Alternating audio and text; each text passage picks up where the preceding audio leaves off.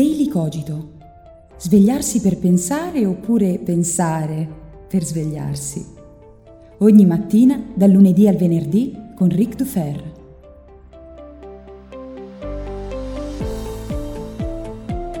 Buongiorno a tutti e bentornati come ogni mattina qui su Daily Cogito. Sono sempre Ric Dufer. Ho detto come ogni mattina, ma nella realtà dei fatti dobbiamo stare sempre molto attenti a non dare per scontato nulla, neanche l'uscita di Daily Cogito. Tanto per parafrasare un po' David Hume, il fatto che fino a questo momento Daily Cogito sia sorto alle 7 del mattino nelle vostre orecchie con grande regolarità non significa che questo accadrà anche domani. Perché? Perché anche se noi guardiamo al mondo cercando di costruire delle catene di causa-effetto che ci danno l'abitudine a considerare considerare il mondo in un certo modo, non è detto che quelle che consideriamo come cause siano le uniche in gioco e domani, per cause a noi oscure, potrebbe scomparire Daily Cogito. Ma speriamo che non succeda. Vi dico questo eh, perché noi siamo molto molto rivolti alla prevedibilità, anzi ancora meglio alla previsionabilità, ovvero non alla convinzione che il mondo sia prevedibile, lo sappiamo che non è prevedibile, ma alla tendenza ad ascoltare in maniera quasi maniacale chi fa previsioni, chi ci dice che sulla base di quanto accaduto finora, beh, domani le cose andranno in un modo assolutamente certo. Questo è l'argomento di oggi. Prima di addentrarci però vorrei ricordarvi che io questo weekend, venerdì e sabato, sarò a Napoli, venerdì per la presentazione dell'elogio dell'idiozia e sabato per il seminario L'intelligenza idiota. In descrizione trovate tutti i link per prenotare il vostro posto. Sarete in tantissimi, quindi mi raccomando, prenotate il posto. È molto importante, se no qualcuno di voi rimarrà fuori e non ne sarà contento. Domenica invece sarò a Roma presso il punto Tlon per la conferenza Comfort Comfort Throne, come la filosofia ci salva dalle zone di comfort, e sarà una conferenza di circa un'oretta e mezza in cui parleremo di filosofia, letteratura e tante cose interessanti. Anche lì link per la prenotazione che è obbligatoria. Ma adesso veniamo a noi. Ho parlato di previsionabilità e perché tratto questo argomento? Beh, perché in questi giorni è riemersa quella bestia nera chiamata agenzia di rating. Moody's ha declassato il rating del debito italiano a BAA, se non sbaglio BAA3, che è a un passo dai cosiddetti junk title, ovvero i titoli spazzatura, quelli che eh, nel momento in cui io ci investo un euro so già quasi certamente che perderò quell'euro. Ora, il mondo finanziario è un mondo divertentissimo. Io ci ho lavorato, lo conosco abbastanza bene e so perfettamente che dire il mondo finanziario è un bellissimo e divertente mondo vi sembrerà una cosa aliena, ma questo dipende principalmente dal fatto che non lo conoscete. Il mondo finanziario è una delle cose più interessanti che possiamo studiare, capire e sicuramente non prevedere. Eh, la cosa che il mondo finanziario rappresenta è, diciamo così, un'immagine del mondo economico in termini proprio di volatilità. Cioè, nella finanza niente è prevedibile. Tutto quanto è sempre, costantemente e invariabilmente nelle mani della casualità. Certo potremmo dire in realtà non c'è nessuna casualità, in realtà è solo perché non abbiamo perfettamente con- concezione di tutte le cause che portano un titolo a scendere o a crollare, a un'azienda a risalire o a sommergersi e a tutte le, di- le dinamiche che il mondo della finanza, della borsa, dell'alta finanza, soprattutto quella inerente proprio il mondo azionario, porta con sé. Beh, in realtà le cose sono un po' più complesse di così e non voglio fare un corso sulla finanza, eh, magari un giorno ne parlerò in maniera più approfondita, però quello che voglio fare oggi è dire che le agenzie di rating sono la vera spazzatura. Oh mio Dio, cosa sta succedendo? Come Moody's, Standard Poor's e tutte quelle piccole agenzie che cercano di convincerci della prevedibilità, ovvero sono pro- previsionali. Eh, sono, sono questi enti che cercano di convincerci che ci sono delle tecniche per prevedere. Ora, le agenzie di rating eh, sono delle Cassandre negative. Cosa intendo dire? O, o, penso che tutti quanti abbiate bene o male in mente il mito di Cassandra. Cassandra è colei che eh, prevedeva eh, il nefasto destino dei troiani e diceva non lasciate che gli Achei eh, vi ingannino perché sicuramente ci faranno un mazzo così. Tutti dicevano ma va là Cassandra sei soltanto una corvo tempesta e non l'ascoltavano quindi le sue previsioni per quanto corrette non venivano ascoltate e puntualmente si verificava quello che lei aveva previsto e lei sapeva che quello che prevedeva vedeva non sarebbe stato seguito perché era una maledizione lanciata dagli dei a questa povera Cassandra. Ecco, le agenzie di rating sono Cassandre al negativo, per- perché le loro previsioni vengono ascoltate da tutti, ma il fatto stesso di produrre delle previsioni ascoltate da tutti causano il fallimento di quella previsione. Questa è una legge eh, quasi inviolabile, ma non solo della finanza, in realtà questo possiamo applicarlo a qualsiasi campo, a qualsiasi settore, è una cosa importante da tenere a mente. Perché? Per tanti fattori, però cercherò di descrivervene in linea di massima solo uno.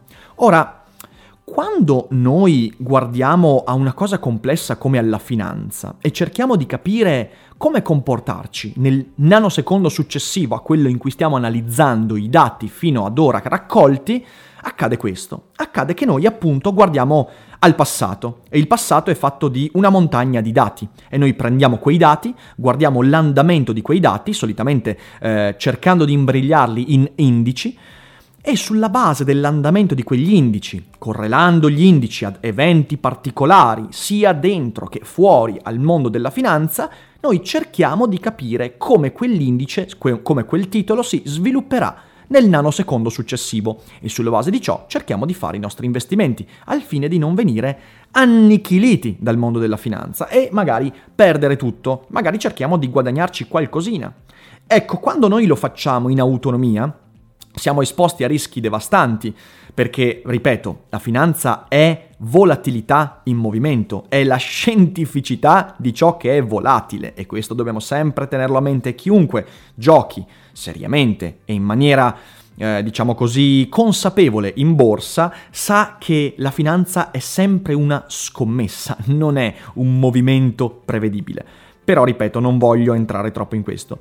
Accade però una cosa particolare quando qualche sedicente esperto vuole farci credere di aver previsto dei movimenti ben determinati e ci vende, letteralmente eh, ci vende la sua previsione che ci fa comportare in linea con quanto previsto. Cosa succe- succede in quel caso? Succede che l'esperto valuta i dati del passato, esattamente come abbiamo fatto noi, raccoglie dati, disegna indici, sulla base di questi dati e indici cerca di fare una previsione diffondendola nella massa e il fatto stesso, attenzione qui, tenete bene a mente perché è importante capire questo passaggio, il fatto stesso che un grande numero di persone, entità, aziende, investitori segua quella previsione va a immettere un certo grado di maggiore volatilità e variabilità nei dati che erano stati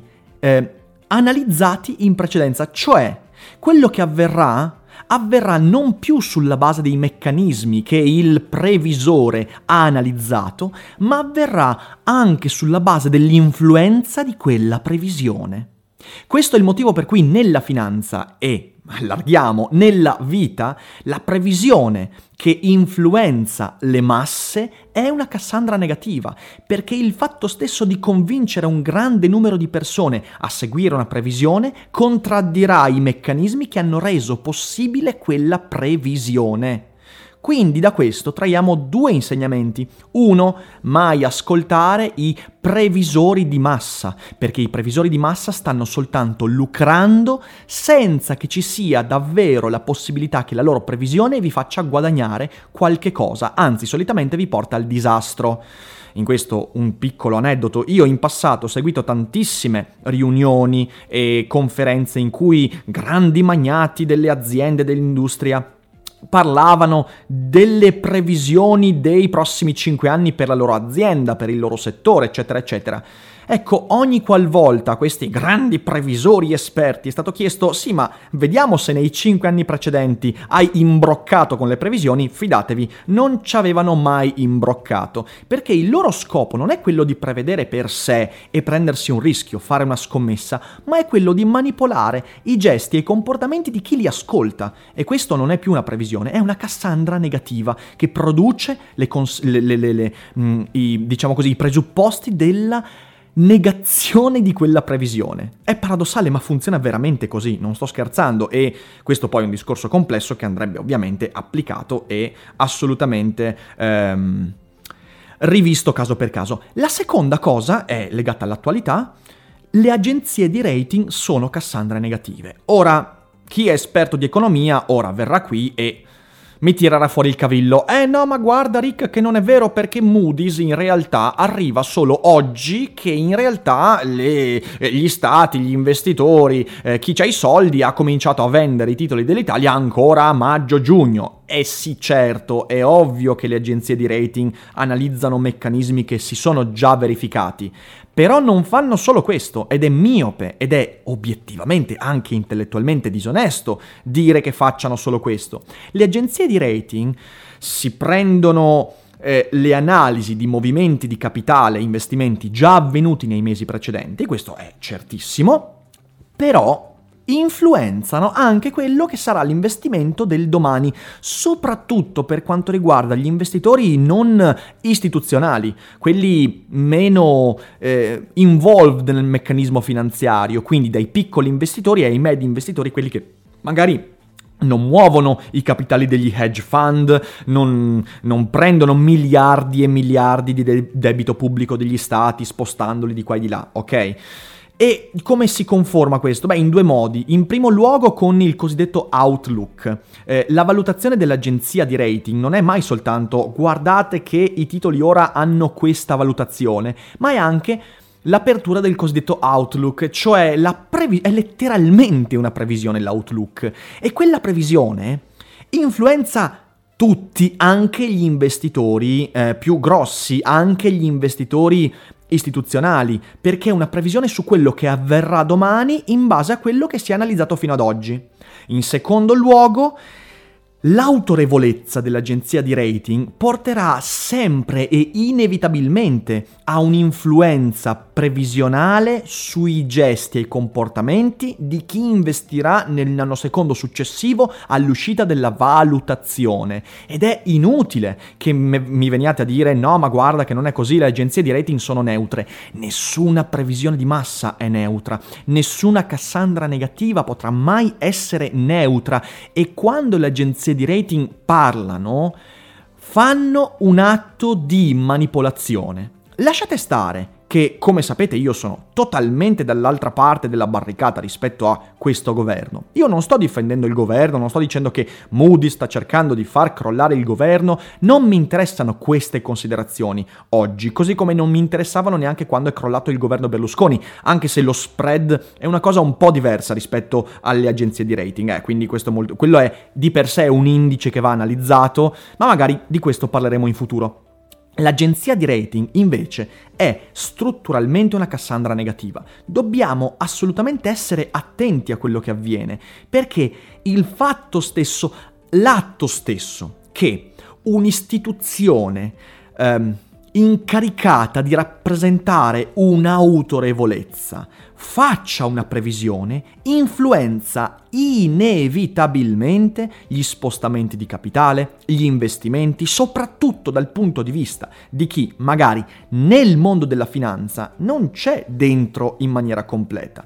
Teniamo presente che le agenzie di rating non dicono la loro soltanto sugli stati nazionali, sui debiti pubblici, ma valutano anche le aziende, tutte quelle quotate in maniera finanziaria, quindi tutte quelle che sono all'interno degli indici di borsa, eccetera, eccetera.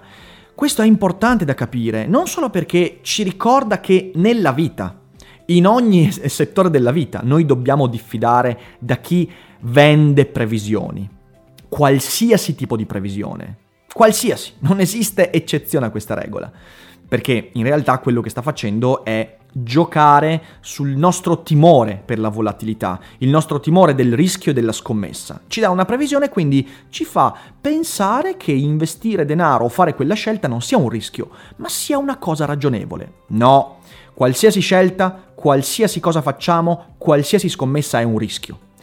Dall'altro lato, come ho detto, ci porta nella stragrande maggioranza dei casi alla catastrofe.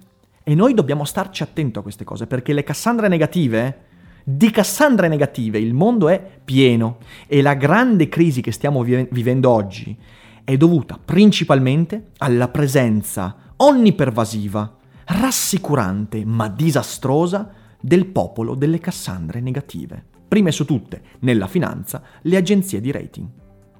Ecco, questo era quello di cui volevo parlare oggi. È un argomento molto complesso, quindi io spero di avervi dato un barlume di lucidità e chiarezza. Bisognerebbe fare tante altre considerazioni, è un mondo complesso e sicuramente in futuro ci torneremo, ma volevo affrontarlo perché in questi giorni sta tornando alla ribalta questo nome, agenzie di rating, che l'uomo comune vede come dei fari luminosi che guidano le scelte dei potenti. Non è così, attenzione, siate un po' meno ingenui perché quando crediamo a queste cose finiamo per fare delle enormi stronzate volute da altri. Invece è meglio fare le stronzate volute da se stessi.